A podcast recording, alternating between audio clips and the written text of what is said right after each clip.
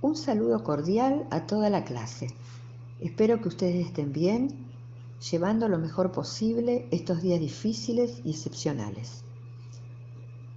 El autor del cual nos ocuparemos es René Descartes, un filósofo del cual se dice que inauguró la época moderna. Voy a hacer, en primer lugar, algunas consideraciones acerca de su vida y su figura. René Descartes nació en Francia en 1596 y murió lejos de ella en Suecia en el año 1650. Recibió una primera educación en un célebre colegio jesuita, el Colegio La Flèche. De 1618 hasta 1629 realizó bastantes viajes. Se había anotado en la mejor escuela militar de Europa porque prefirió la carrera de las armas al derecho o a la medicina y peregrinó por toda Europa, primeramente en el ejército de Mauricio de Nassau, luego en el del duque de Baviera. Era el tiempo de la guerra de los 30 años. El invierno de 1619 lo obligó a permanecer en soledad y según cuenta él mismo tuvo una iluminación. El 10 de noviembre, tres sueños decisivos le permitieron adquirir conciencia de su verdadera vocación en uno de ellos, Dios se le manifiesta y le dice textuales palabras, que él, Descartes, tiene que revolucionar el saber, participar de la revolución científica y vencer los secretos de la naturaleza mediante la llave de la matemática. A partir de ahí, Descartes toma contacto con los matemáticos de su época y se perfecciona en ese campo, lee todas las producciones científicas modernas y se convierte en un discípulo de la nueva física. En ese terreno dejó contribuciones importantes como las leyes ópticas de refracción de la luz que aún se enseñan en las escuelas. Manifestó pronto su genio matemático al crear la geometría analítica, en la cual aplica lo que conocemos como ejes cartesianos que permiten representar curvas en un plano. Contribuyó también al progreso del álgebra simplificándola. Fue un científico cabal y también un filósofo notable. Sus obras filosóficas más importantes son El discurso del método, Las reglas para la dirección del espíritu y las meditaciones metafísicas. En 1649 publicó el tratado Las pasiones del alma, que se fundaba en una teoría psicofísica del alma. Dicho lo cual, voy a referirme al contexto dentro del cual podemos ubicar a Descartes y comprender el sentido de la afirmación de Hegel cuando declaró que Descartes es el filósofo fundador de la modernidad. Veamos. El eje fundamental sobre el que se desarrollan las discusiones filosóficas en la Edad Moderna es la teoría del conocimiento o nociología. ¿Por qué esto es así? Porque un factor determinante del nacimiento de la Edad Moderna fue el imponente y rápido progreso de las ciencias de la naturaleza. Sobre este progreso la filosofía puso el acento de su reflexión y derivó la formulación de sus problemas. Una digresión. En el texto de Chatelet, Una historia de la razón, el autor nos dice que el nuevo comienzo de la filosofía en la modernidad está vinculado con la aparición de otro contexto, se está refiriendo a un contexto diferente de aquel en que surgió la filosofía, el de la polis, la ciudad-estado griega. El contexto con el que ahora se vincula la filosofía moderna es el de la ciencia, el de la revolución científica de Copérnico y Galileo. Por lo tanto, los problemas filosóficos de la Edad Moderna serán planteados y resueltos con referencia al progreso de las ciencias y el problema del conocimiento será esencialmente el problema del método de la nueva ciencia.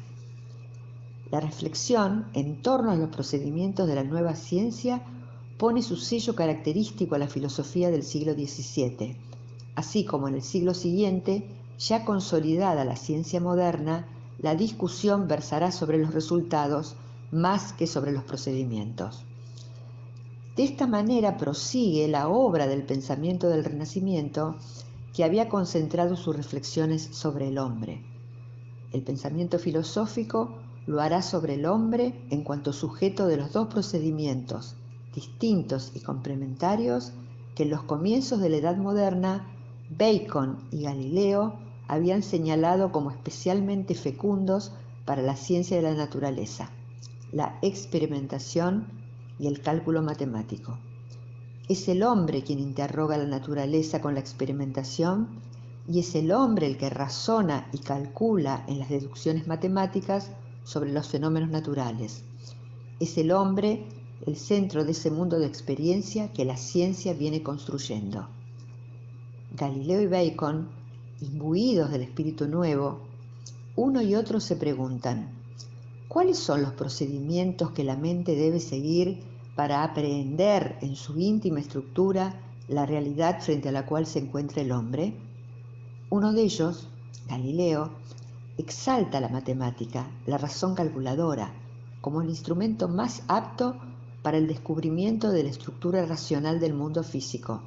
El otro, Bacon, funda la posibilidad y la validez del conocimiento de la naturaleza el análisis de la experiencia, es decir, en el análisis de los datos que provienen de los sentidos.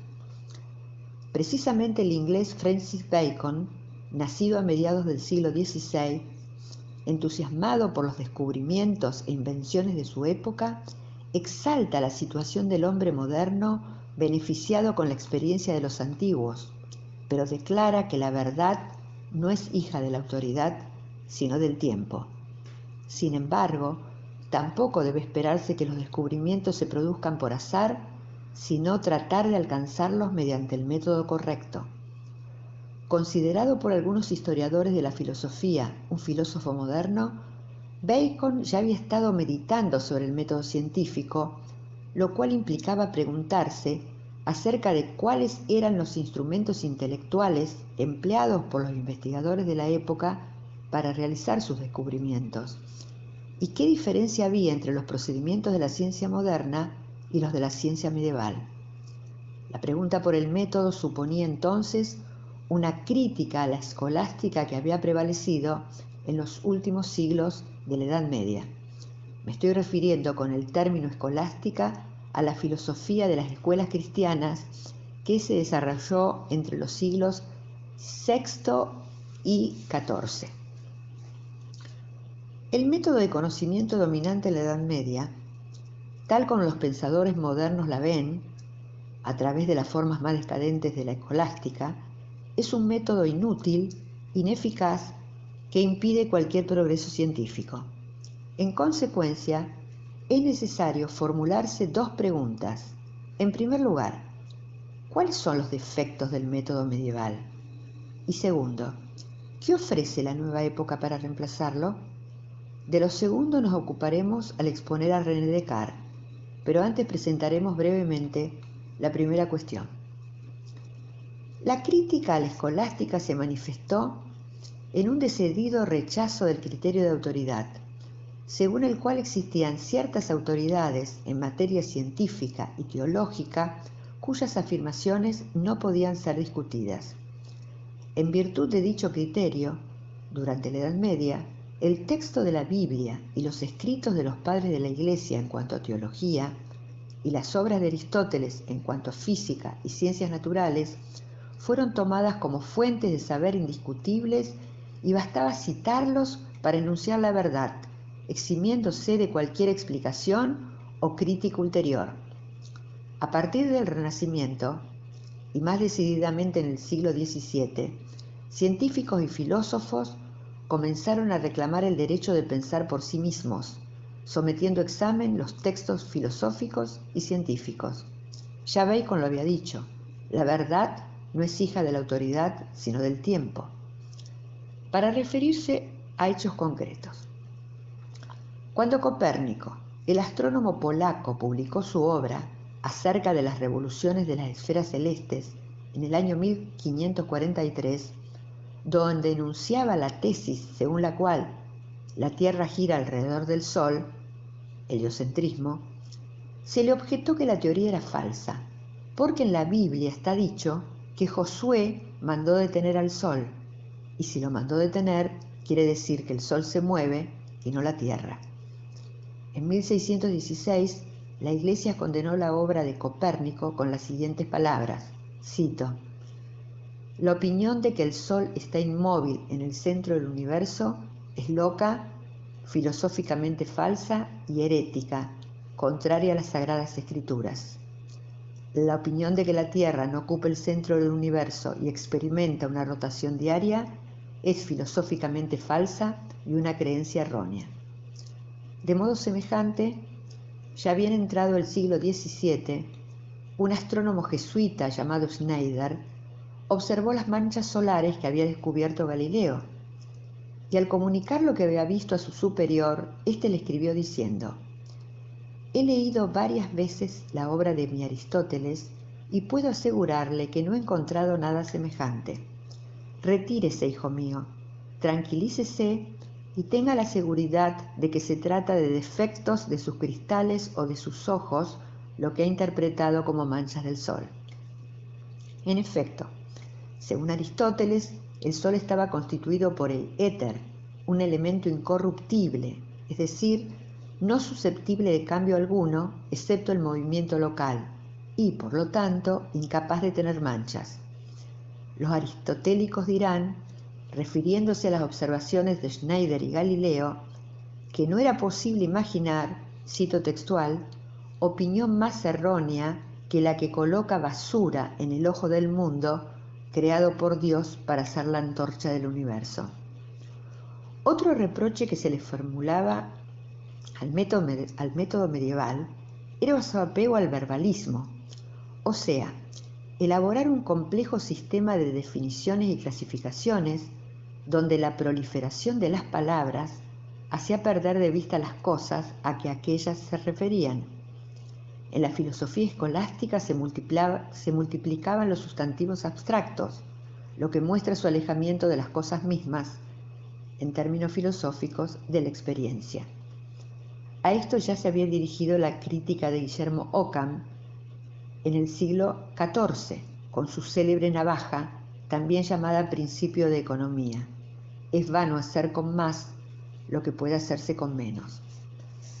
Para ilustrar este punto, podemos recordar la célebre escena final del enfermo imaginario de Molière, que refleja perfectamente, a pesar de ser de 1673, es decir, una época más tardía que la época medieval, el modo de pensamiento que se critica y que todavía persistía en los ambientes universitarios.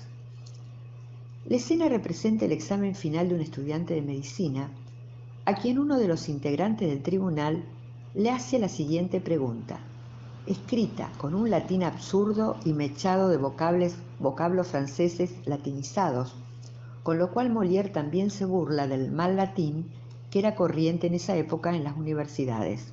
Leo.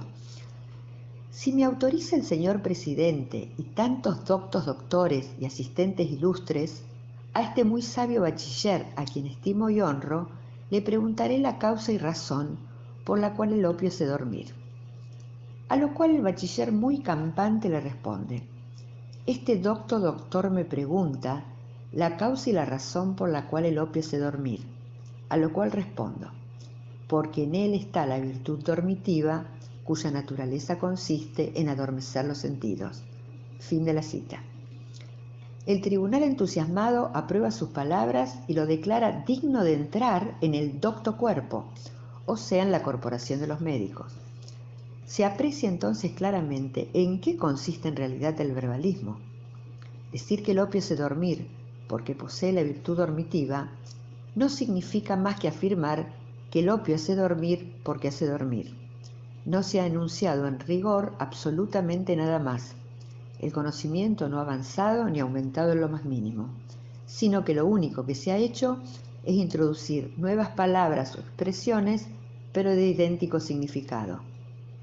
Contra lo que podría suponerse, no hay ni en la pregunta ni en la respuesta ninguna exageración por parte de Molière se conservan documentos universitarios de la época con cuestiones semejantes. Un ejemplo textual, el estómago digiere porque tiene la virtud digestiva.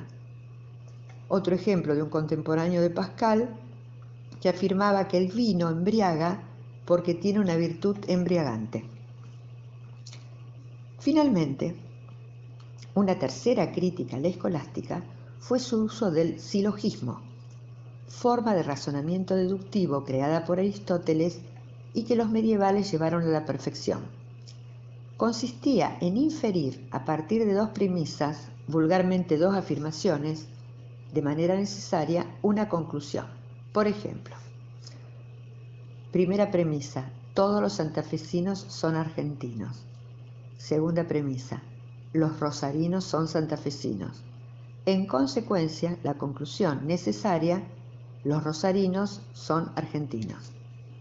Repito, todos los santafesinos son argentinos, los rosarinos son santafesinos, en conclusión, los rosarinos son argentinos. Se trata de una forma lógicamente intachable. Pero se le reprochaban dos cosas al silogismo. Por un lado, podía darse el caso de la construcción de un silogismo lógicamente correcto que incluyera una premisa falsa, lo cual haría falsa la conclusión. Por ejemplo, todos los peces respiran por branquias. El delfín es un pez, en consecuencia, el delfín respira por branquias. Pero chicos, la segunda premisa es falsa, porque el delfín no es un pez, sino un cetáceo es decir, un mamífero con forma de pez. Por eso el problema residía en cómo descubrir si una afirmación era falsa o verdadera. Por otro lado, también se le criticaba al silogismo no aumentar el conocimiento, sino solo explicitar, aclarar lo que ya estaba implícito en el punto de partida, en la primera premisa. Y es obvio también que si el punto de partida es falso, el silogismo funcionará igualmente bien como en el ejemplo del delfín. En síntesis, el silogismo no permite determinar la verdad de los conocimientos y, además, si bien puede tener como perdón, si bien puede tener valor como método de exposición para presentar verdades ya sabidas, no es un camino válido para descubrir nuevas verdades. Los pensadores renacentistas y modernos estaban buscando un método que les permitiera realizar descubrimientos, que era lo que la nueva época exigía, un ars inveniendi, como entonces se decía, un arte de descubrimiento. La nueva época pretende acabar con las discusiones meramente verbales y proporcionar un método que permita ir a las cosas mismas y de tal modo que cada individuo pueda llegar al conocimiento por su propia cuenta y sin recurso a ninguna autoridad, como no sea la autoridad que brota de la razón humana misma. Sobre el fondo de esta época y de estas críticas es preciso situar a Descartes. Volvamos a la nueva época, la época moderna.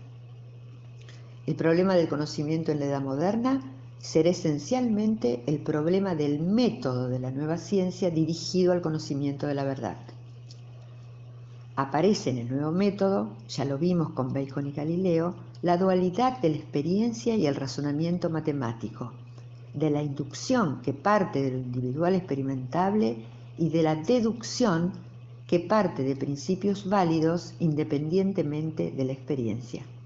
Y esa dualidad marcará la dirección de las dos corrientes filosóficas que dieron su sello a la nociología del siglo XVII y buena parte del XVIII el racionalismo y el empirismo.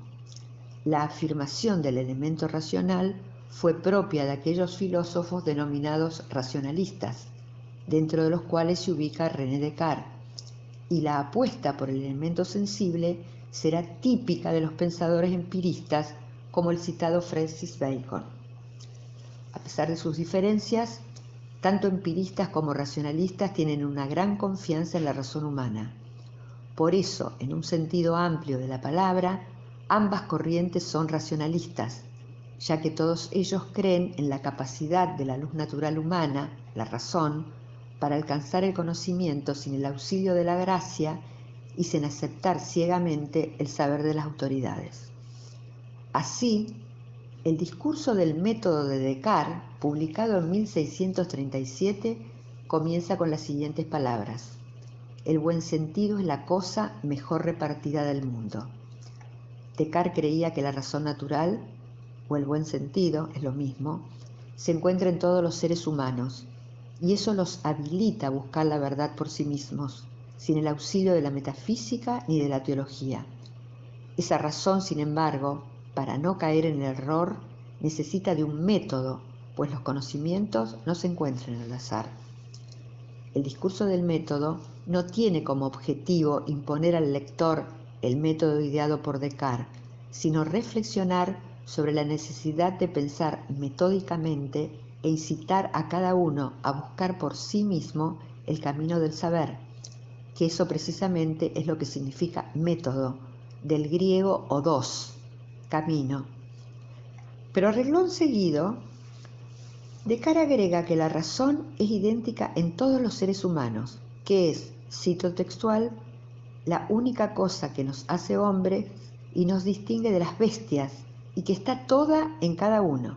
En consecuencia, un buen método, si es válido para guiar mi razón, debe ser válido también para todos los otros hombres en cuanto seres dotados de razón. En la segunda parte de esta obra, Descartes enuncia cuatro reglas o principios muy sencillos para guiar el pensamiento. Les recomiendo su lectura porque esas reglas no han perdido vigencia y pueden colaborar en el hallazgo de su propio camino de conocimiento. Considerado el verdadero iniciador de la filosofía moderna, René Descartes quiere hacer de la filosofía, sobre el modelo de la matemática, una ciencia que parta de principios universales y deduzca de estos un sistema de verdades particulares. El procedimiento matemático se caracteriza porque parte de algunos principios que poseen en sí mismos la razón de su verdad y por consiguiente son inmediatamente evidentes. Mediante ellos se demuestran innumerables proposiciones relacionadas entre sí en un orden tal que al conocimiento de uno de los términos sigue necesariamente el conocimiento de otro, y el valor de una incógnita se determina por las relaciones necesarias que las ligan a los términos conocidos. Las dos operaciones del pensamiento matemático son la intuición y la deducción. Ya volveremos sobre ellas.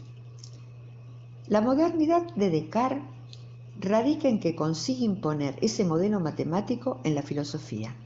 ¿Cómo concibe este modelo? De la matemática conserva lo que constituye la certeza de su método Descartes elabora un método capaz de extender a todo conocimiento la certeza de las demostraciones matemáticas. Su aplicación tiene un alcance revolucionario. Inaugura una racionalidad que depende menos de las convenciones verbales y más de la realidad del acto mental. El discurso del método fue celebrado como una especie de manifiesto de la filosofía moderna, como el programa racionalista en el que debía inspirarse todo el pensamiento de los siglos XVII y XVIII. Y hasta acá llegamos, para que puedan procesar lo que escucharon, comparar esta época con la de los griegos y establecer relaciones con una historia de la razón de François Chatelet. Hasta pronto entonces.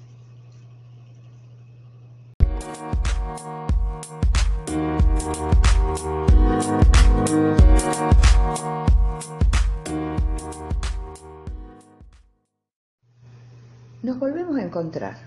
Un saludo a todos y cada uno de ustedes. Retornamos a la época moderna y a su filósofo insignia, René Descartes. Habíamos terminado la grabación anterior diciendo que el discurso del método, publicado en 1637, fue celebrado como el manifiesto de la filosofía de la nueva época. Retrocedamos un poco. Cuando en el siglo XVI y a principios del siglo XVII el desconcierto científico y filosófico llega a términos tales que hace absolutamente preciso replantear de nuevo los principales problemas de la filosofía, el pensamiento que los replantea no está ya en las mismas condiciones de aquellos antiguos mm. griegos. El pensamiento de los hombres del siglo XVI, el pensamiento de Descartes, vienen después de 20 siglos de filosofar.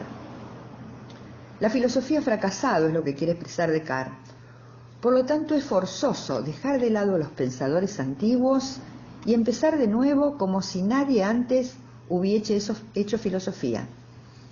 Años más tarde, a principios del siglo XIX, Hegel dirá que Descartes es un héroe porque tomó las cosas desde el comienzo. Él, Descartes, tiene detrás de sí una realidad histórica conceptual que está ahí, que no se puede borrar, y presiona en una determinada dirección al pensamiento nuevo. Me refiero al sistema filosófico de Aristóteles, con el cual se llega a una imagen insuperable del universo como un mundo de cosas, donde el hombre también es una de ellas, que goza de aposento propio en la gran mansión del mundo. Se trata de la imagen cosmológica del mundo geocéntrico de las esferas finitas, de la visión antigua del mundo y la vida humana que subsiste en todo el pensamiento cristiano medieval, que si bien introduce la apreciable diferencia del hombre como ser creado y como persona, aún así el ser humano es parte de la realidad, de la creación. La filosofía griega y medieval reflexionan frente a un mundo sólido, objetivo y jerárquicamente ordenado. Pero la amplia mansión del hombre se derrumba a los golpes de Copérnico y Galileo, que disipan la imagen aristotélica del mundo geocéntrico y la teológica de Tomás de Aquino. Comienza en este momento la segunda navegación de la filosofía.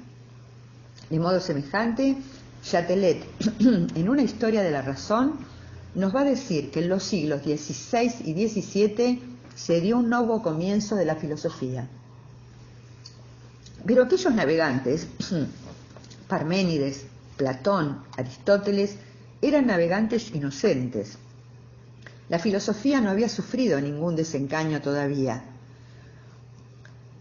En cambio, el navegante nuevo, René Descartes, no está en las mismas condiciones.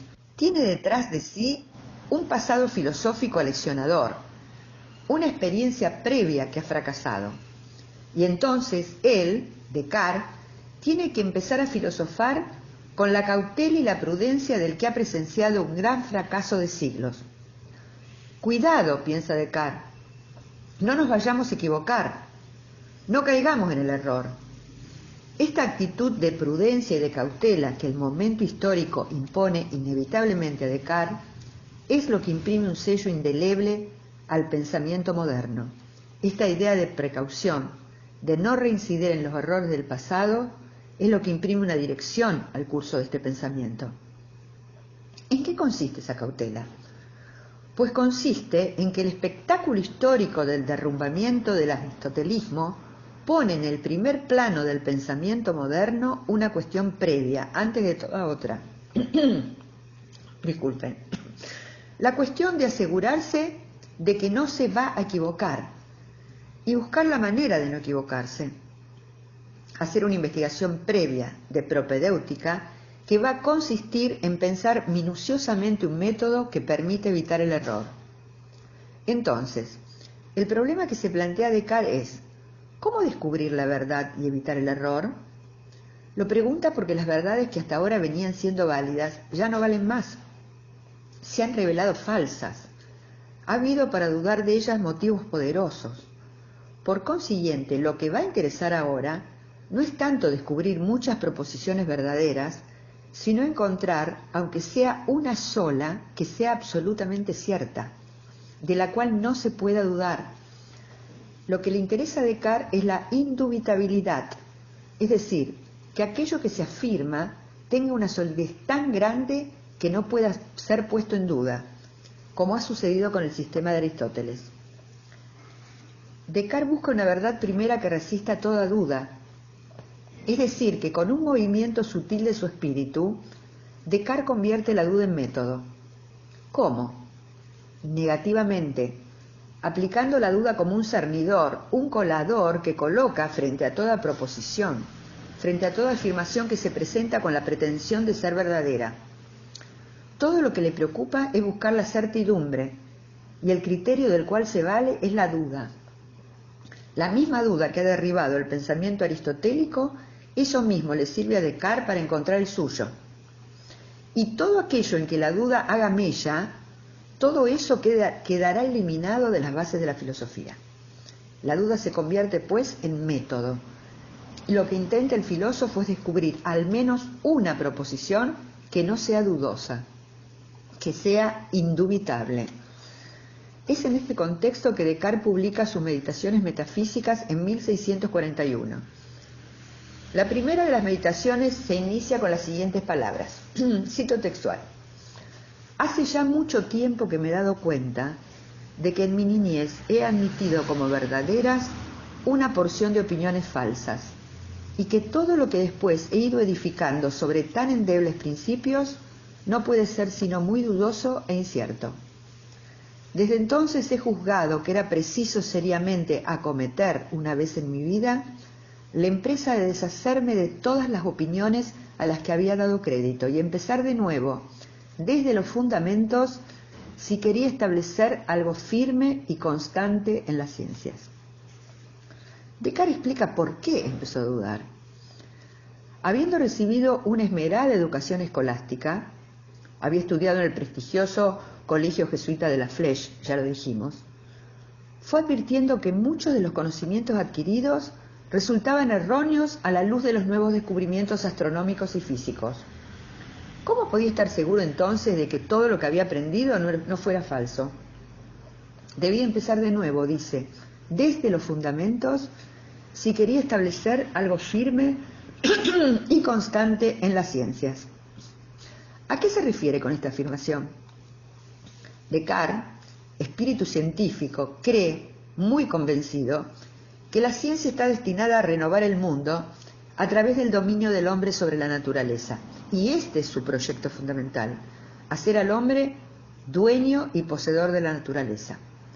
Su interés fue dar un fundamento filosófico a la nueva ciencia, producir una revolución radical que confiriera al saber sólidos fundamentos.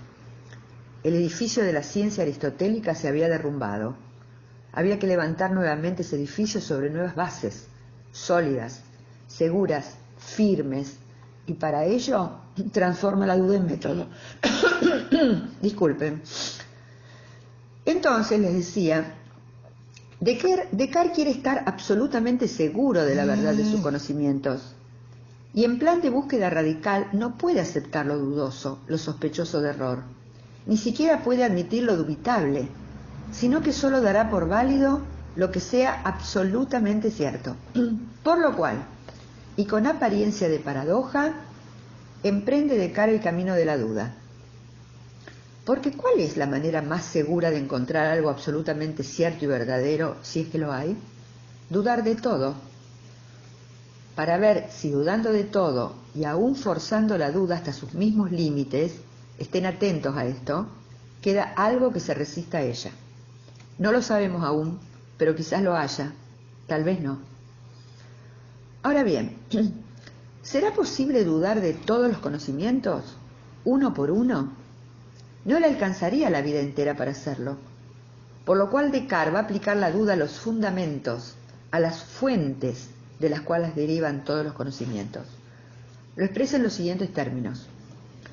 Puesto que la ruina de los cimientos arrastra necesariamente consigo la del edificio todo, bastará que dirija mis ataques contra los principios sobre los que descansaban todas mis antiguas opiniones. ¿Cuáles son entonces esos fundamentos o principios de los cuales proceden las opiniones, los conocimientos? La razón y los sentidos. No existen otras fuentes sino estas dos. La marcha del proceso de la duda queda trazada. Se deberá atacar, son sus palabras, primero los sentidos y luego la razón. Es decir, Descartes va a criticar al saber sensible, luego al saber racional y lo hará a partir de cuatro argumentos. Primer argumento para dudar de los sentidos. Cito textual. Los sentidos a veces nos engañan y es propio de la prudencia no confiar jamás en aquellos que nos han engañado alguna vez. Todos sabemos perfectamente de qué se trata lo que dice el filósofo. Algo lejano nos parece de una forma, al acercarnos descubrimos que tiene otra, como una torre en la lejanía, dice Descartes. El pavimento en la ruta lo vemos mojado cuando en realidad está seco. El remo en el agua aparece quebrado, lo sacamos del agua y no es así. Es decir, en muchos casos los sentidos nos engañan. Por lo tanto, las cosas sensibles, las que conocemos a través de los sentidos, resultan dudosas. No podemos saber si no nos engañan en todos los casos. Por lo menos no es absolutamente seguro que no nos engañen. Y, en consecuencia, según el método que Descartes ha impuesto, no hay que olvidarlo, de dar por falso todo lo dudoso y dubitable, se deberá dejar de lado el saber que los sentidos proporcionan. Pasemos al segundo argumento. Fíjense que Descartes actúa como el abogado del diablo de sí mismo, rebatiendo el argumento anterior, su propio argumento.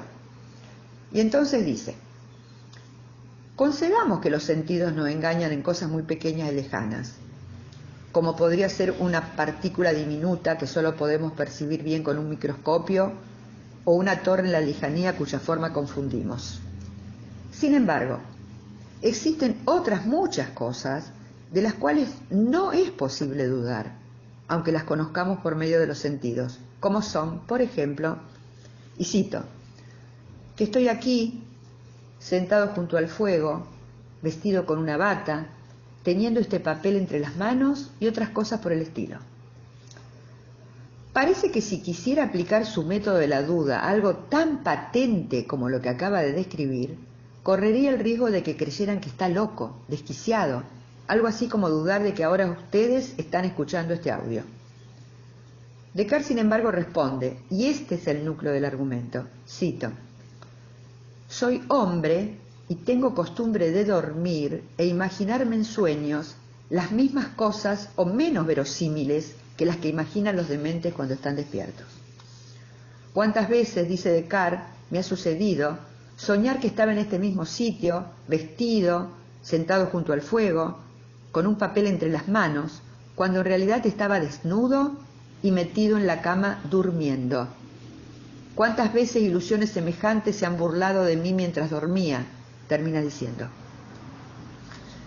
Seguramente a cada uno de nosotros también nos ha sucedido. ¿Qué es lo que está planteando Descartes? Que cuando soñamos estamos convencidos de la verdad de lo que vivimos en sueños. No dudamos de su realidad ni la cuestionamos. Y solo nos damos cuenta del error cuando nos despertamos.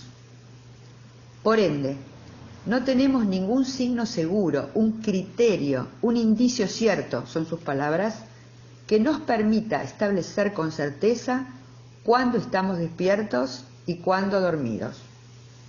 No hay posibilidad de distinguir con absoluta seguridad el sueño de la vigilia. Es imposible hacerlo. Nunca podremos, hasta el momento de despertarnos, y confirmar con alivio o con tristeza, según los casos, que lo que creímos verdad no lo era. Con estos dos argumentos, Descartes confirma que todo el saber empírico, es decir, sensible, es por lo menos dudoso. Vayamos ahora a los ataques, como los denomina Descartes, al saber racional. El primer argumento crítico no aparece con claridad en esta meditación, pero sí en el discurso del método por lo cual prefiero, en principio, enunciarlo a partir de él. Cito textual. Puesto que hay hombres que yerran al razonar, aún acerca de las más simples cuestiones de geometría, y cometen paralogismos, aclaro, paralogismos son razonamientos incorrectos. Concluí, continúa Descartes, que yo estaba tan expuesto al error como cualquiera, y rechacé como falsas todas las razones que antes había tenido por demostrativas. Repito, puesto que hay hombres que yerran al razonar aún acerca de las más simples cuestiones de geometría y cometen paralogismos, concluí que yo estaba tan expuesto al error como cualquiera y rechacé como falsas todas las razones que antes había tenido por demostrativas. ¿Qué está planteando Descartes con este argumento? Que utilizando la razón, a menudo nos equivocamos haciendo cálculos, como dice en el fragmento, o también, como dice en la primera meditación, sobre materias muy complejas como la física, la astronomía o la medicina, entre otras. Incluso en la matemática, la más racional de las ciencias, existe la posibilidad de que nos equivoquemos. por ejemplo, en una suma o en una operación para calcular un perímetro, cabe la posibilidad del error. En todas esas ciencias, al tratar de cosas compuestas, presten atención, compuestas, aunque hacemos el razonamiento, podemos equivocarnos. Por lo tanto, cabe la posibilidad, por más remota que sea, de que todos los argumentos basados en la razón sean falsos.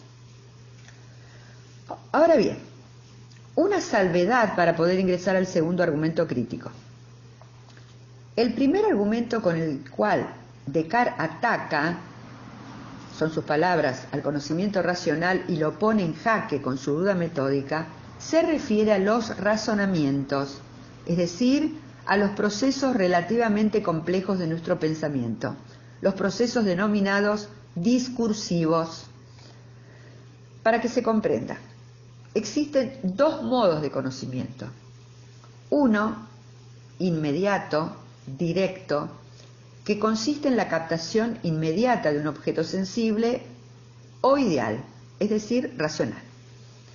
Este conocimiento directo se llama intuición.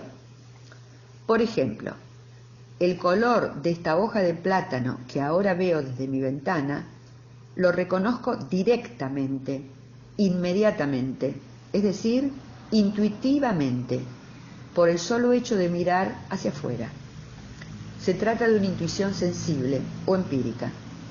En cambio, cuando pienso que dos es mayor que uno, se trata de una intuición ideal o racional.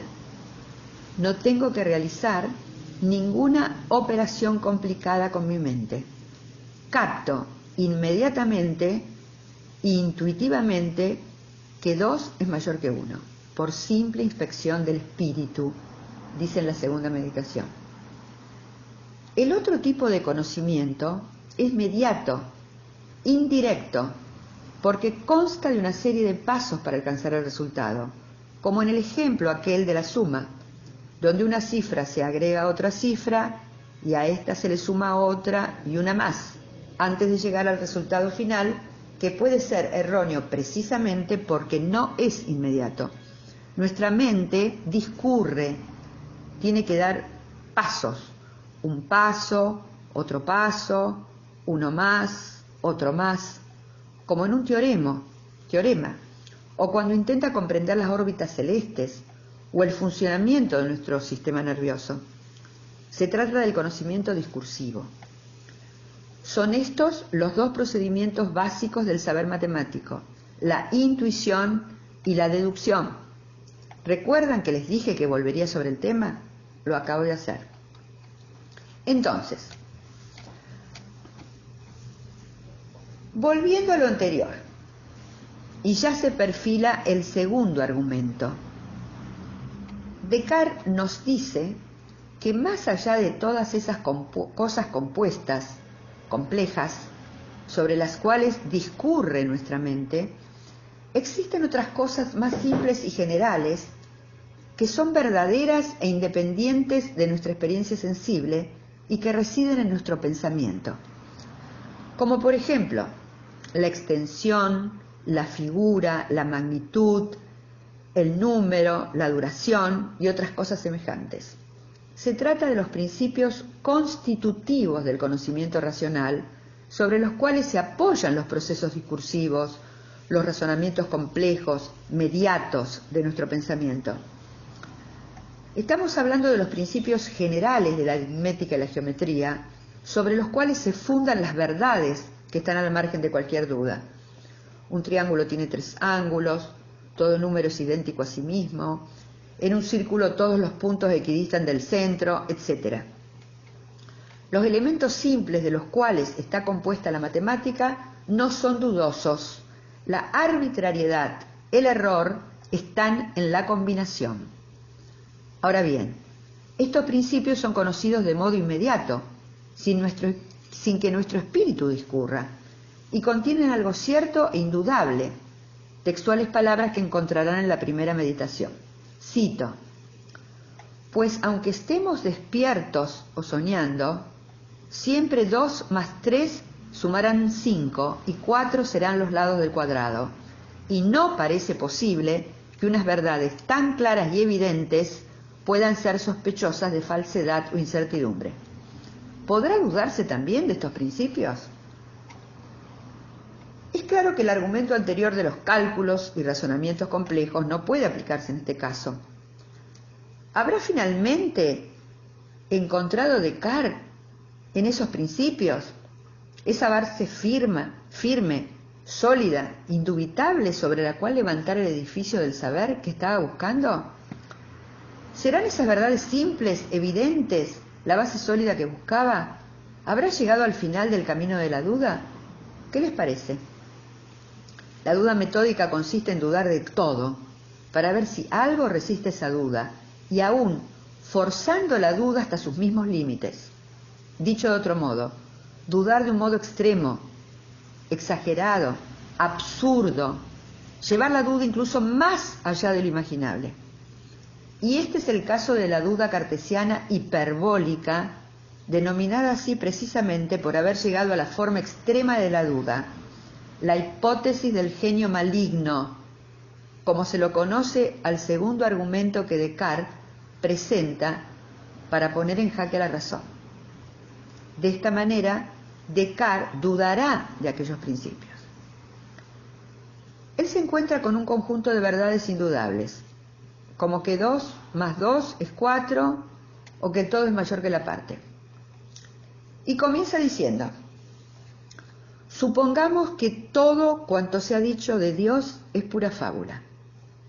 Y supondrá, ojo, es una hipótesis, supondrá no que existe Dios, fuente de toda bondad y verdad, lo aclara, sino un genio tan astuto y burlador como poderoso, cito, que ha puesto toda su industria en engañarme, de tal manera que cada vez que yo pienso con absoluta certeza que 2 más 3 es 5 y que 4 son los lados de un cuadrado, en realidad me estoy equivocando, porque ese engañador está detrás de todos mis pensamientos haciéndome caer en el error. ¿Qué plantea Descartes con este argumento? ¿Qué es lo que desea transmitirnos? Lo que quiere transmitirnos es que efectivamente puede uno imaginarse que existe un Dios muy poderoso y muy perverso que nos ha hecho de tal manera que siempre nos equivoquemos. Que haya construido de tal manera el espíritu humano, la razón humana, que siempre, por más seguro que seguros que estemos de la verdad de lo que afirmamos, caigamos siempre en el error, haciéndonos creer, por ejemplo, que un triángulo tiene tres lados o que uno más uno es igual a dos, cuando en realidad eso no es así. ¿Qué ocurre entonces? que el saber racional también se vuelve dudoso. Descartes lleva la reflexión crítica a una profundidad mucho mayor que aquella a donde había llegado Sócrates, para quien la racionalidad no era problema. Contrariamente, para Descartes la razón misma se hace problema, y una de sus tareas será justamente tratar de fundamentar la razón, el saber racional. Volvamos al texto. Es justamente a este argumento al que me refería anteriormente cuando hablé del hiperbolismo de la duda metódica. Pero ojo, que a este argumento hay que entenderlo en su verdadero significado. Descartes no dice, como es lógico, que exista realmente este genio perverso. No dice que haya tal genio. Lo que importa entender es que por ahora, de acuerdo al camino trazado por la duda, no tenemos ninguna razón para suponer que no lo haya. Es, por consiguiente, una posibilidad, por más remota, absurda o descabellada que parezca ser. Y puesto que la duda, según el plan en el que, acompañamos a Descartes, debe llevársela hasta su último extremo, incluso hay que forzarla si realmente se quiere llegar a alcanzar un conocimiento absolutamente cierto, absolutamente indubitable, sobre el cual, no lo olvidemos, como si fuera una base incólume, se pueda levantar el edificio del saber de la nueva ciencia a la cual adhiere el filósofo francés. Entonces resulta que la hipótesis del genio maligno debe ser tomada en cuenta porque representa el punto máximo de la duda, el último extremo al cual la duda metódica puede llegar. Una digresión. Las verdades matemáticas escapan a todas las razones humanas naturales para dudar. Incluso escapan al argumento de los sueños. Recuerden que aún estando dormidos y soñando, los lados del cuadrado siempre serán cuatro. Es por eso que para llevar la duda al extremo, debemos elevarnos del plano natural a un plano metafísico, poniendo en duda la validez que nuestro espíritu, nuestra razón, por naturaleza, concede esos principios simples e indubitables. La hipótesis del genio maligno es una hipótesis metafísica, contraria a la naturaleza de nuestro espíritu. Volvamos al texto.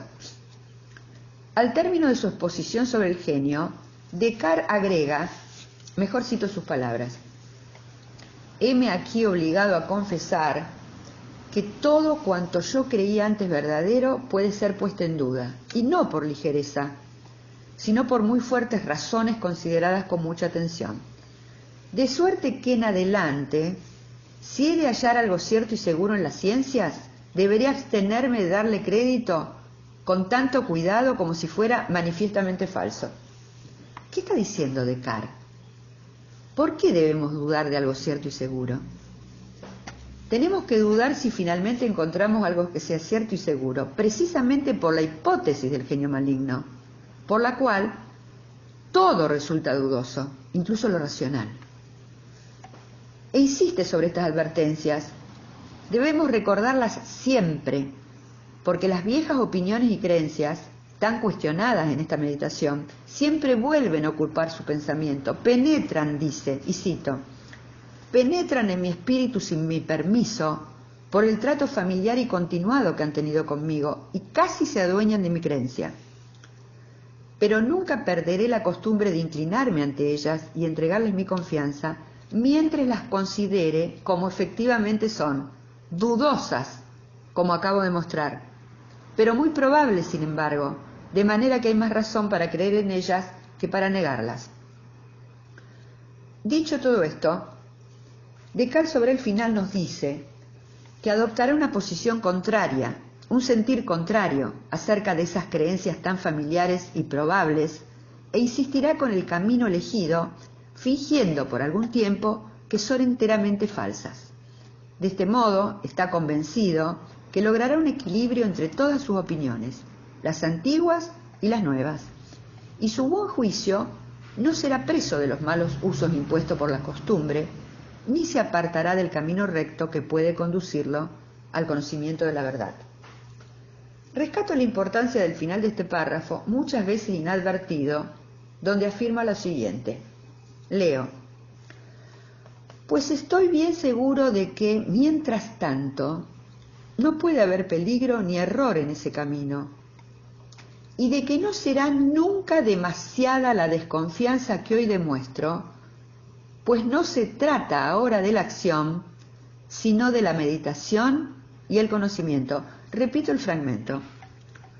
Pues estoy seguro de que mientras tanto no puede haber peligro ni error en ese camino y de, que no será nunca demasiada la desconfianza que hoy demuestro, pues, se no, perdón, pues no se trata ahora de la acción, sino de la meditación y el conocimiento. ¿A qué se refiere? ¿Qué dice?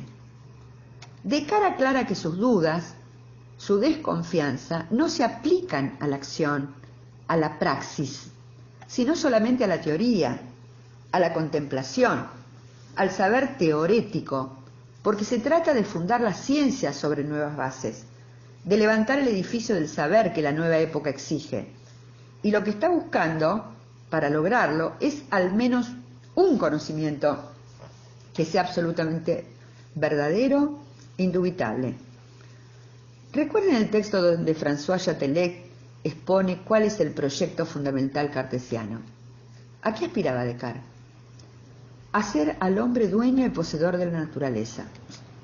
En el discurso del método, escribe Descartes, ustedes lo tienen en el texto de Chatelet, en un recuadro, mis descubrimientos en física me han hecho ver que es posible llegar a conocimientos muy útiles para la vida y que en lugar de esta filosofía especulativa que se enseña en las escuelas, es posible encontrar una filosofía práctica por medio de la cual, conociendo la fuerza y las acciones del fuego, del aire, de los astros, de los cielos y de todos los demás cuerpos que nos rodean, podríamos emplearlos en todos los usos para los que resultan apropiados y así hacernos como dueños y poseedores de la naturaleza.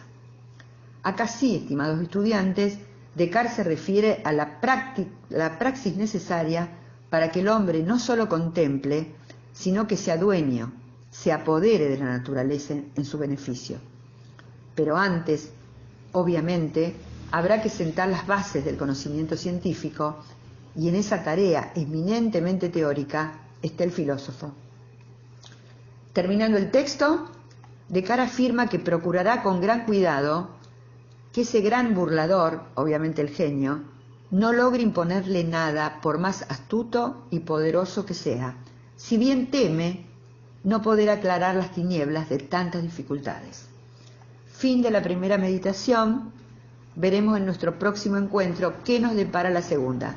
Hasta pronto.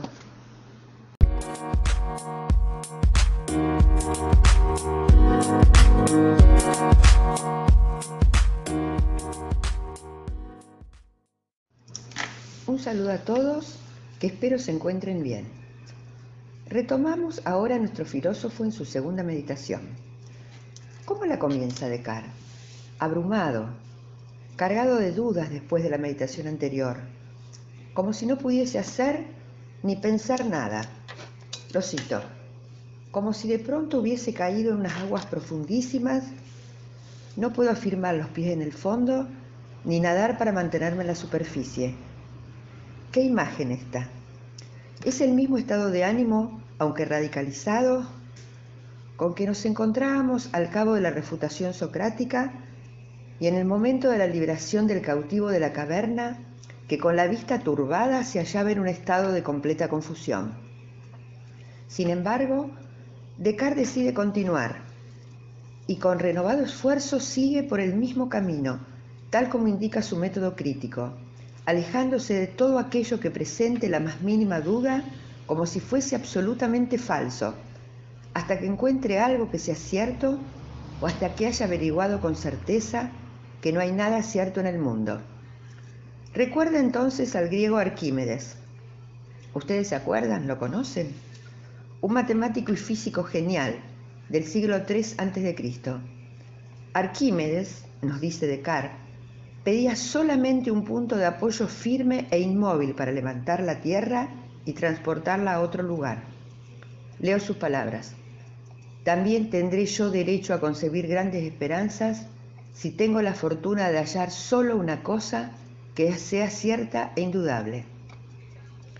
Repasando la meditación anterior, y los argumentos que lo llevaron a dudar de todo, supone, y recuerden, es un ejercicio de contemplación, un supuesto teórico. Supone entonces que todas las cosas son falsas, que no hay nada en el mundo, ni cielos, ni tierra, ni espíritu, ni cuerpos, que todo lo que su memoria le presenta no ha existido jamás, que la figura, el número, la extensión y el movimiento aquellos principios simples de los cuales hablamos son ficciones, fantasías de su espíritu engañado por un genio perverso. ¿Tendrá que convencerse también que él, como el resto de las cosas, no es? ¿No existe? Entonces, en el preciso momento en que la duda llega al extremo, al último límite posible, se da cuenta que mientras pensaba que todo era falso y engañoso, era necesario que él, que lo pensaba, fuese alguna cosa. Cito, si he llegado a persuadirme de algo o solamente si he pensado alguna cosa, es sin duda porque yo era. Más aún, si el genio existe y lo engaña, es porque él, Descartes, es. Y por mucho que lo engañe, nunca conseguirá hacer que él no sea mientras esté pensando que es algo. Un paréntesis para aclarar algunos conceptos. el de pensamiento y pensar. Para Descartes, estos términos tienen una amplitud que nuestros días no poseen. Descartes define el pensar como toda actividad psíquica consciente, es decir, cualquier acto consciente de nuestra mente es un pensamiento. Un dolor, una sensación, un recuerdo, cualquier vivencia lo es. Entonces, lo que el filósofo nos está diciendo es que el genio podrá engañarlo respecto de cualquier cosa, pero en tanto él esté pensando, es decir, mientras tenga una actividad psíquica de la cual sea consciente, él es, existe, engañado, confundido, creyendo que ficciones son reales, lo que fuere, pero aún así existiendo. Y el genio no podrá lograr jamás que él no sea nada mientras esté pensando algo. Ya lo dijimos. Cito sus palabras. No cabe pues duda alguna de que yo soy, puesto que me engaña, el genio obvio. Y por mucho que me engañe, nunca conseguirá hacer que yo no sea nada mientras yo esté pensando que soy algo. De suerte que habiéndolo pensado bien y habiendo examinado cuidadosamente todo, hay que concluir por último y tener por constante que la proposición yo soy, yo existo, es necesariamente verdadera mientras la, mientras la estoy pronunciando o concibiendo en mi espíritu. En efecto, aunque Descartes suponga que el genio maligno existe y ejerce su poder sobre él, él mismo tiene que existir. Porque si no existiera, si no fuese, ¿cómo podría ser engañado? De manera que la famosa afirmación que se conoce en latín, cogito ergo sum, es decir, pienso, luego soy, o pienso, en consecuencia existo, no puede ser puesta en duda de ningún modo, ya que ha resistido la hipótesis del genio maligno. ¿Podrán las verdades más simples de la matemática ser falsas? ¿Podrá aparecer como racional lo que es la negación de la racionalidad? podrá no tener cuatro lados un cuadrado y el uno ser mayor que el dos. Podrá no existir el mundo, ni tan siquiera los cuerpos, incluido el del, Descartes, pero no es posible que mientras él esté teniendo una actividad psíquica de la cual sea consciente, un dolor, un recuerdo, la sensación de un intenso calor, un sabor amargo, una reflexión cualquiera, la que fuere, él no sea no existe. Necesariamente, mientras Él piensa, Él es. No hay duda alguna de que existe mientras piensa. Nos encontramos aquí con una verdad absoluta, esto es, absolutamente cierta, absolutamente indubitable, que es justamente lo que estaba buscando. Ese punto firme e inmóvil de Arquímedes, la base incólume que Descartes buscaba para volver a levantar el edificio del saber que se había derrumbado con el sistema de Aristóteles. A continuación, teniendo muy firme esta verdad de su propia existencia, se pregunta, ¿qué es este que evidentemente él es? ¿Quién soy? ¿Qué soy yo? pregunta Descartes. En ese camino considera lo que creía ser y obviamente su respuesta es, soy un hombre. Ahora bien, si al preguntarse qué es un hombre, contestase con la conocida definición aristotélica, animal racional, esto lo llevaría a una indagación que comenzaría por dilucidar qué es un animal y qué es racional, hasta infinidad de cuestiones difíciles para las cuales no dispone de tiempo. Por ejemplo, para explicar animal hay que recurrir a viviente y para explicar a viviente hay que recurrir a ser, etc por lo cual dejará ese camino de erudición y partirá de los pensamientos que, más allá de la erudición, naturalmente surgían de su mente por sí solos cuando consideraba su propio ser. ¿Cuáles eran esos pensamientos? ¿Qué pensaba Descartes que él era? Sus palabras en la segunda meditación son las siguientes. Consideraba primero que tenía una cara, manos, brazos, y toda esa máquina compuesta de huesos y de carne, como se ve en un cadáver, la cual designaba con el nombre de cuerpo.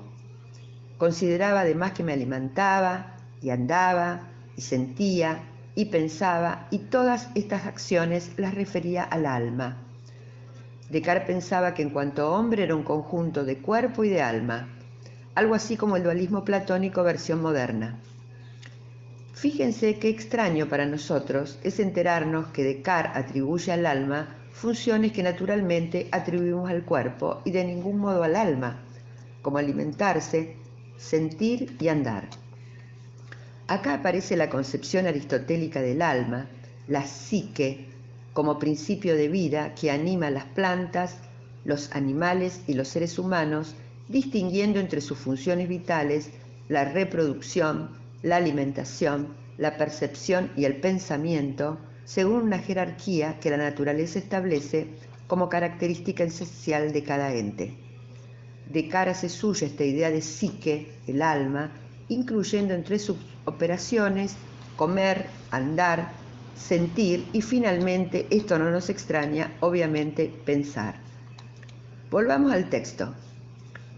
Precisando aún más la noción de cuerpo, agrega que no duda para nada de la naturaleza del cuerpo porque la conocía muy distintamente. Un paréntesis. Habrán visto ustedes que la distinción, una de las dos características del saber evidente, implica que un conocimiento es distinto cuando en él no hay nada que le sea propio, exclusivo únicamente de él, que no le pertenezca solo ese conocimiento y solamente a él, como cuando afirmamos que no basta decir que un triángulo es una figura, ya que el ser figura es propio también del rectángulo, el cuadrado o el rombo, por citar algunas. En cambio, sí es un conocimiento distinto la afirmación de que el triángulo es una figura de tres ángulos o tres lados, si prefieren. Entonces, decíamos que Descartes no duda en absoluto de la naturaleza del cuerpo, es decir, de las notas esenciales que lo definen, y que él podía describir del siguiente modo, textual. Entiendo por cuerpo todo aquello que puede terminar por alguna figura, estar colocado en cierto lugar y llenar un espacio de modo que excluya cualquier otro cuerpo.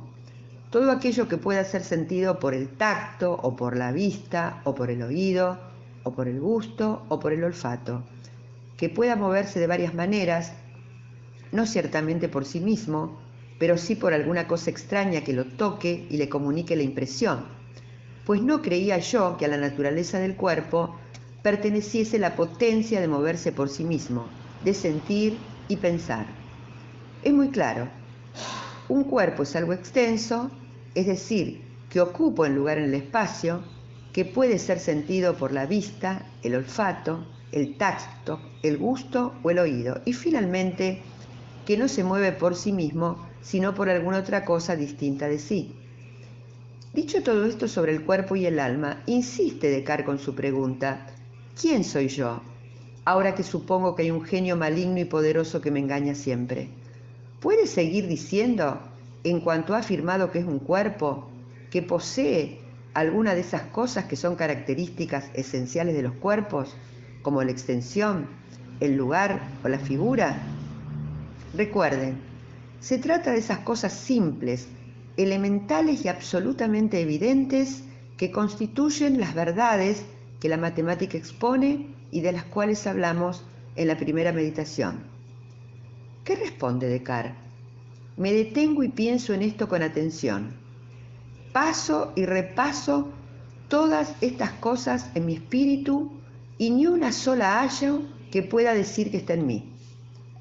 Recuerden que lo que está intentando saber Descartes es qué es él, del cual la única certeza que posee, indudablemente verdadera, y la única que ha resistido la hipótesis hiperbólica, es el cogito es decir, la certeza de que en tanto él piensa, él existe. Dicho de otro modo, y bajo el supuesto de que un genio maligno lo engaña siempre, bien podría suponerse que la extensión, la figura, el lugar y otras verdades evidentes son ficciones que ese engañador ha puesto en su mente. Entonces, el poseer en tanto hombre un cuerpo, como pensaba anteriormente Descartes, bien podría ser una idea falsa que el genio ha colocado en su mente. Vayamos al alma y sus atributos o funciones que la definen. Alimentarse, andar, sentir y pensar. ¿Qué nos dice de cara al respecto? Considerando los tres primeros, siempre, no lo olviden bajo la hipótesis del genio engañador, alimentarse, sentir y andar, si el cuerpo es ficción y realmente no tiene cuerpo, ¿cómo podría alimentarse, andar y sentir si se carece de él? Y agrega, además me ha sucedido antes que he pensado que sentía varias cosas durante el sueño y luego al despertar he visto que no las había efectivamente sentido. Resta un último atributo, una función del alma, pensar. Y aquí encuentro, nos dice, que el pensamiento es lo único que no puede separarse de mí. Yo soy, existo. Pero ¿cuánto tiempo? Todo el tiempo que dure mi pensar, pues acaso podría suceder que si cesase por completo de pensar, cesara al mismo tiempo por completo de existir. Descartes llega a la conclusión de que la respuesta a la pregunta ¿qué soy yo? es soy una cosa que piensa, es decir, una cosa cuya propiedad fundamental, esencial, consiste en pensar. Y aclara, soy un espíritu, un entendimiento, una razón, un alma incluso, aunque no utiliza de nuevo la palabra alma en esta meditación. Algo verdaderamente existente, aunque exista el genio y lo engañe. Precisamente, ya lo dijo, si lo engaña es porque existe. Y entonces excita su imaginación para ver si no es algo más aún. Vuelve con el tema del cuerpo y responde que no es nada, nada de todo aquello que pueda fingir e imaginar. ¿Por qué? Porque imaginar según entiende, es contemplar la figura o imagen de una cosa corporal. Y él ha llegado a la conclusión, ténganlo presente, que podría ocurrir que todas las imágenes y figuras que se refieren a las cosas corporales no sean más que ficciones o sueños. En conclusión, no es él, Descartes, nada referido a las cosas corporales, pero con certeza es algo, algo que piensa, y solo eso y nada más que eso con certeza absoluta. Para conocerse a sí mismo, deberá apartarse de la imaginación, recoger el espíritu, alejándose del conocimiento de las cosas corporales, porque sólo a través del espíritu, de la razón, podrá conocer su propia naturaleza. ¿Qué soy, pues? Reitera la pregunta y responde. Una cosa que piensa, y acá precisa, una cosa que duda, entiende, concibe, afirma, niega, quiere, no quiere y también imagina y siente. Todo esto pertenece a su naturaleza. Descartes describe las posibilidades de la actividad psíquica consciente que incluye el pensamiento según él lo ha definido. ¿Se acuerdan, verdad? Leo sus palabras, que se van a referir a esas actividades del pensamiento. Ciertamente no es poco, si todo esto pertenece a mi naturaleza. Mas, ¿cómo no ha de pertenecerle? ¿No soy yo el mismo que ahora duda de casi todo y sin embargo entiende y concibe ciertas cosas? ¿Asegura y afirma que sólo éstas son verdaderas? ¿Niega todas las demás? ¿Quiere y desea conocer otras? ¿O quiere ser engañado? ¿Imagina muchas cosas a veces, aun a pesar suyo? y siente también otras muchas por medio de los órganos de los sentidos? Es obvio que todos estos atributos, como los llama, u operaciones del espíritu, las podríamos llamar nosotros, no se distinguen de su pensamiento, ni están separados de él. Continúo citando textualmente. Pues es tan evidente de suyo que soy yo quien duda, entiende y desea, que no hace falta añadir nada para explicarlo. Y también tengo el poder de imaginar, pues aun cuando puede suceder, como antes supuse, que las cosas que imagino no sean verdaderas, sin embargo, el poder de imaginar no deja de estar realmente en mí y formar parte de mi pensamiento. Por último, soy el mismo que siente, es decir, que percibe ciertas cosas por medio de los órganos de los sentidos, puesto que en efecto veo la luz oigo el ruido, siento el calor. Pero se me dirá que estas apariencias son falsas y que estoy durmiendo. Bien, sea así. Sin embargo, por lo menos es cierto que me parece que veo luz. Oigo ruido y siento calor. Esto no puede ser falso. Y esto propiamente lo que en mí, es lo que en mí se llama sentir. Y esto precisamente es pensar. Fin de la cita. Es muy clara la exposición del filósofo cuando se explaya precisando en qué consiste pensar y en la identificación entre su propio ser y su pensamiento. Ser y pensar coinciden en la conciencia que tiene de sí. Son la misma cosa y precisamente por eso tenemos aquí el grado máximo de certeza. Sin embargo, a pesar de afirmar que comienza a conocer quién es con mayor claridad y distinción que antes, una cosa pensante, no deja tampoco de creer, han vuelto sus antiguas opiniones, que las cosas corporales, esos objetos que se le aparecen afuera de sí mismo y que los sentidos examinan, son mejor conocidas que su propio ser. Culpa por ello a su espíritu vagabundo, como dice, a quien le gusta extraviarse y no tolera mantenerse en los justos límites de la verdad. Pero le considera eso, para después de tenerlo, a considerar su propio ser y las cosas que pertenecen a su propia naturaleza espiritual, ajena absolutamente a lo corporal. Entonces, pasa a considerar aquellas cosas que vulgarmente se cree que son las más fáciles de conocer, los cuerpos que tocamos y vemos. Concretamente, un cuerpo en particular, un pedazo de cera. Escuchen sus palabras cuando describe ese trozo de cera. Acaba de salir de la colmena. No ha perdido aún la dulzura de la miel que contenía. Conserva algo del olor de las flores de que ha sido hecho. Su color, su figura, su tamaño son aparentes. Una aclaración. Este término, aparentes, se refiere a que el color, la figura y el tamaño de la cera se manifiestan exteriormente, tienen un aspecto exterior que se manifiesta, se deja ver. Repito entonces, su color, su figura, su tamaño son aparentes, se manifiestan, los podemos percibir, se dejan ver. Así, el pedazo de cera es duro, frío, manejable y si se le golpea producirá un sonido. Descartes nos dice que en el trozo de cera se encuentra todo lo que un cuerpo pueda dar a conocer distintamente.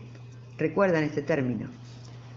Hemos hablado de él refiriéndonos a un conocimiento de algo, lo que fuere, que es distinto cuando en ese conocimiento solo hay lo que le pertenece ese algo y solamente a él.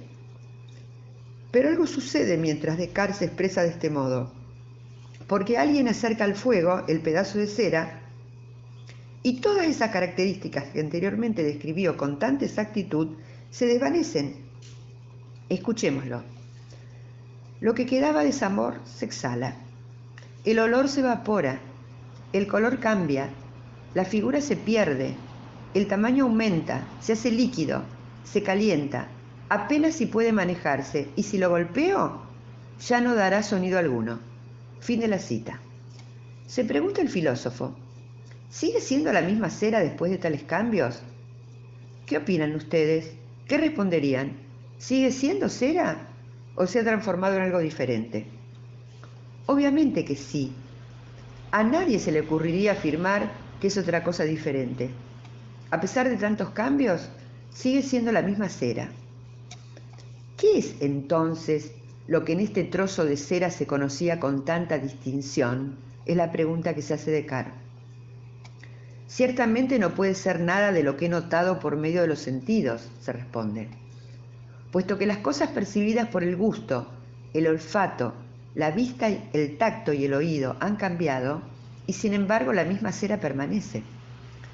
Lo que Descartes en esta meditación va a concluir es que la cera no es ni la dulzura de la miel, ni el agradable perfume de las flores, ni la blandura, ni la figura, ni el sonido, sino solamente un cuerpo que antes se le aparecía, es decir, lo percibía bajo unas formas duro, frío, manejable, con cierto olor y color, haciendo un ruido si se lo golpeaba, etc., mientras que después de acercarlo al fuego, todas aquellas formas bajo las cuales lo percibía cambiaron rotundamente, porque el sabor y el olor se desvanecieron, cambió el color, aumentó su tamaño, se transformó en líquido y de frío pasó a caliente.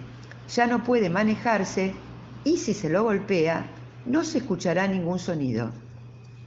A partir de esto, Descartes va a analizar qué significa afirmar, como él lo hace, que la cera no es un color, un sabor, una figura, un tamaño, una solidez, etc., sino solo un cuerpo que antes se percibía de una forma y ahora de otra totalmente diferente.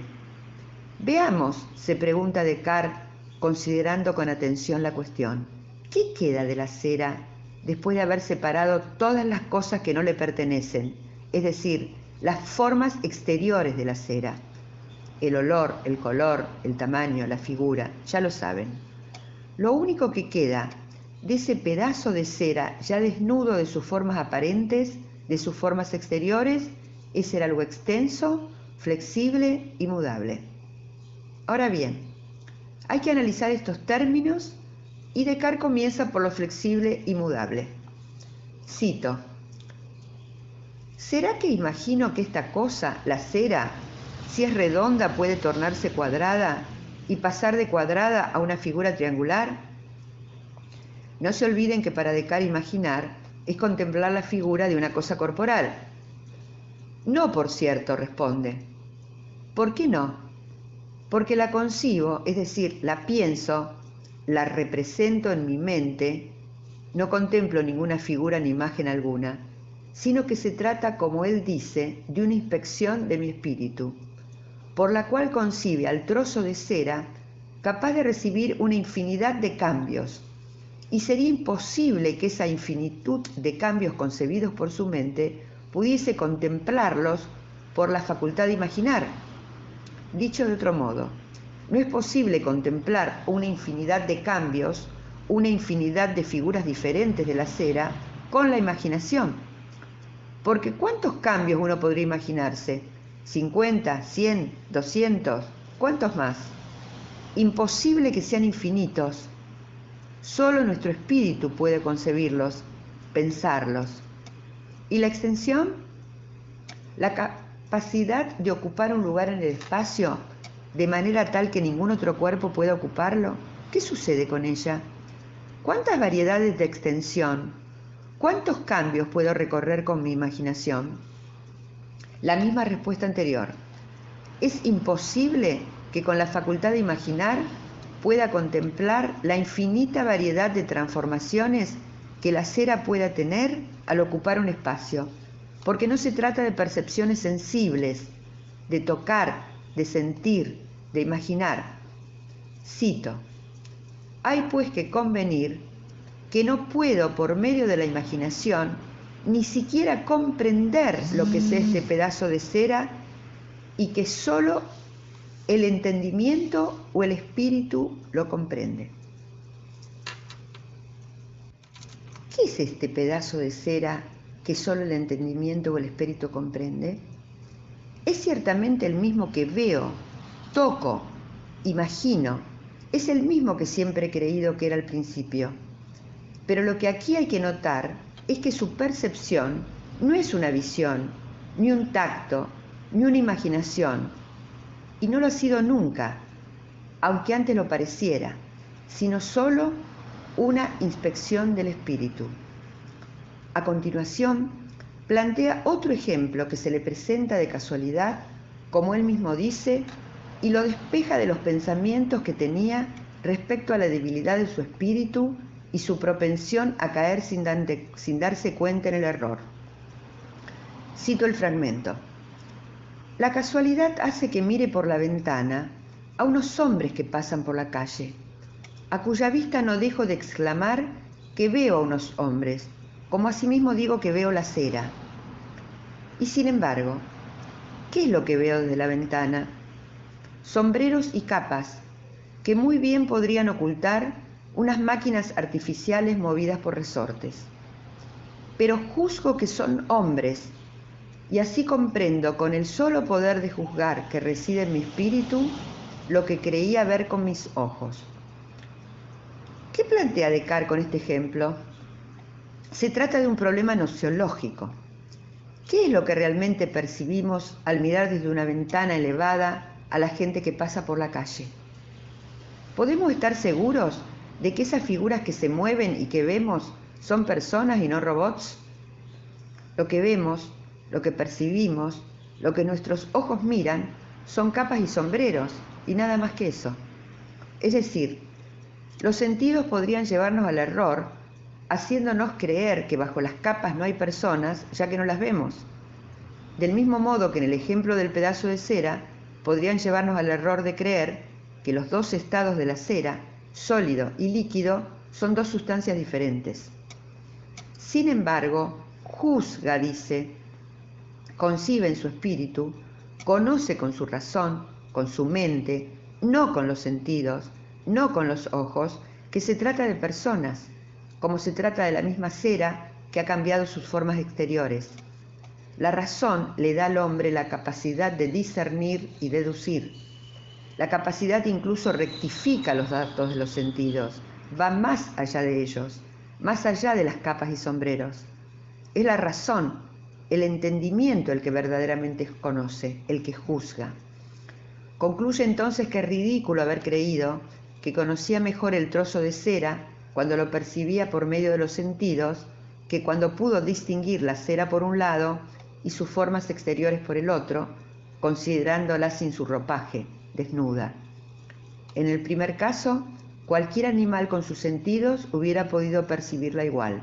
En el segundo, no sería posible conocerla sin un espíritu humano. En esta parte final se ocupará de preguntarse acerca de sí mismo, es decir, de su espíritu. Cito, ¿qué diré de ese espíritu, esto es, de mí mismo, puesto que hasta aquí no veo en mí nada más que espíritu? Si juzgo que la cera es o existe porque la veo, es cierto que con mucha más evidencia se sigue que yo soy o que yo mismo existo puesto que la veo. Mas puede suceder que lo que veo no sea efectivamente cera y puede suceder también que ni siquiera tenga ojos para ver cosa alguna. Pero no puede suceder que cuando veo o cuando pienso que veo, no distingo entre ambas cosas, no sea yo alguna cosa se reafirma acá la verdad del cogito, en tanto pienso, soy. Todo lo que pienso podrá ser ficticio, un error, todo mentira, un sueño, excepto la evidencia absolutamente indubitable de mi existencia en tanto pensamiento. Descartes afirma que las razones que le sirven para conocer la naturaleza de la cera o cualquier otro cuerpo le permiten a sí mismo concebir y comprender también la naturaleza de su propio espíritu. Y arriba al punto al que quería llegar, que se le manifiesta con claridad meridiana. Los cuerpos no son propiamente conocidos por los sentidos o por la facultad de imaginar, sino por el entendimiento solo, y que no son conocidos porque los vemos o los tocamos, sino porque los entendemos y comprendemos por el pensamiento. Es una clara definición de su posición racionalista. Lejos de sacrificar el espíritu a la naturaleza física, Descartes ve en aquel la única realidad indubitable. En él reside toda certeza y es la fuente de un patrimonio de verdades originarias de las cuales pueden y deben derivarse los principios para la elaboración racional del nuevo edificio de la ciencia físico-matemática de la naturaleza. Se trata de las ideas innatas, pero esa es otra historia. Fin de la segunda meditación.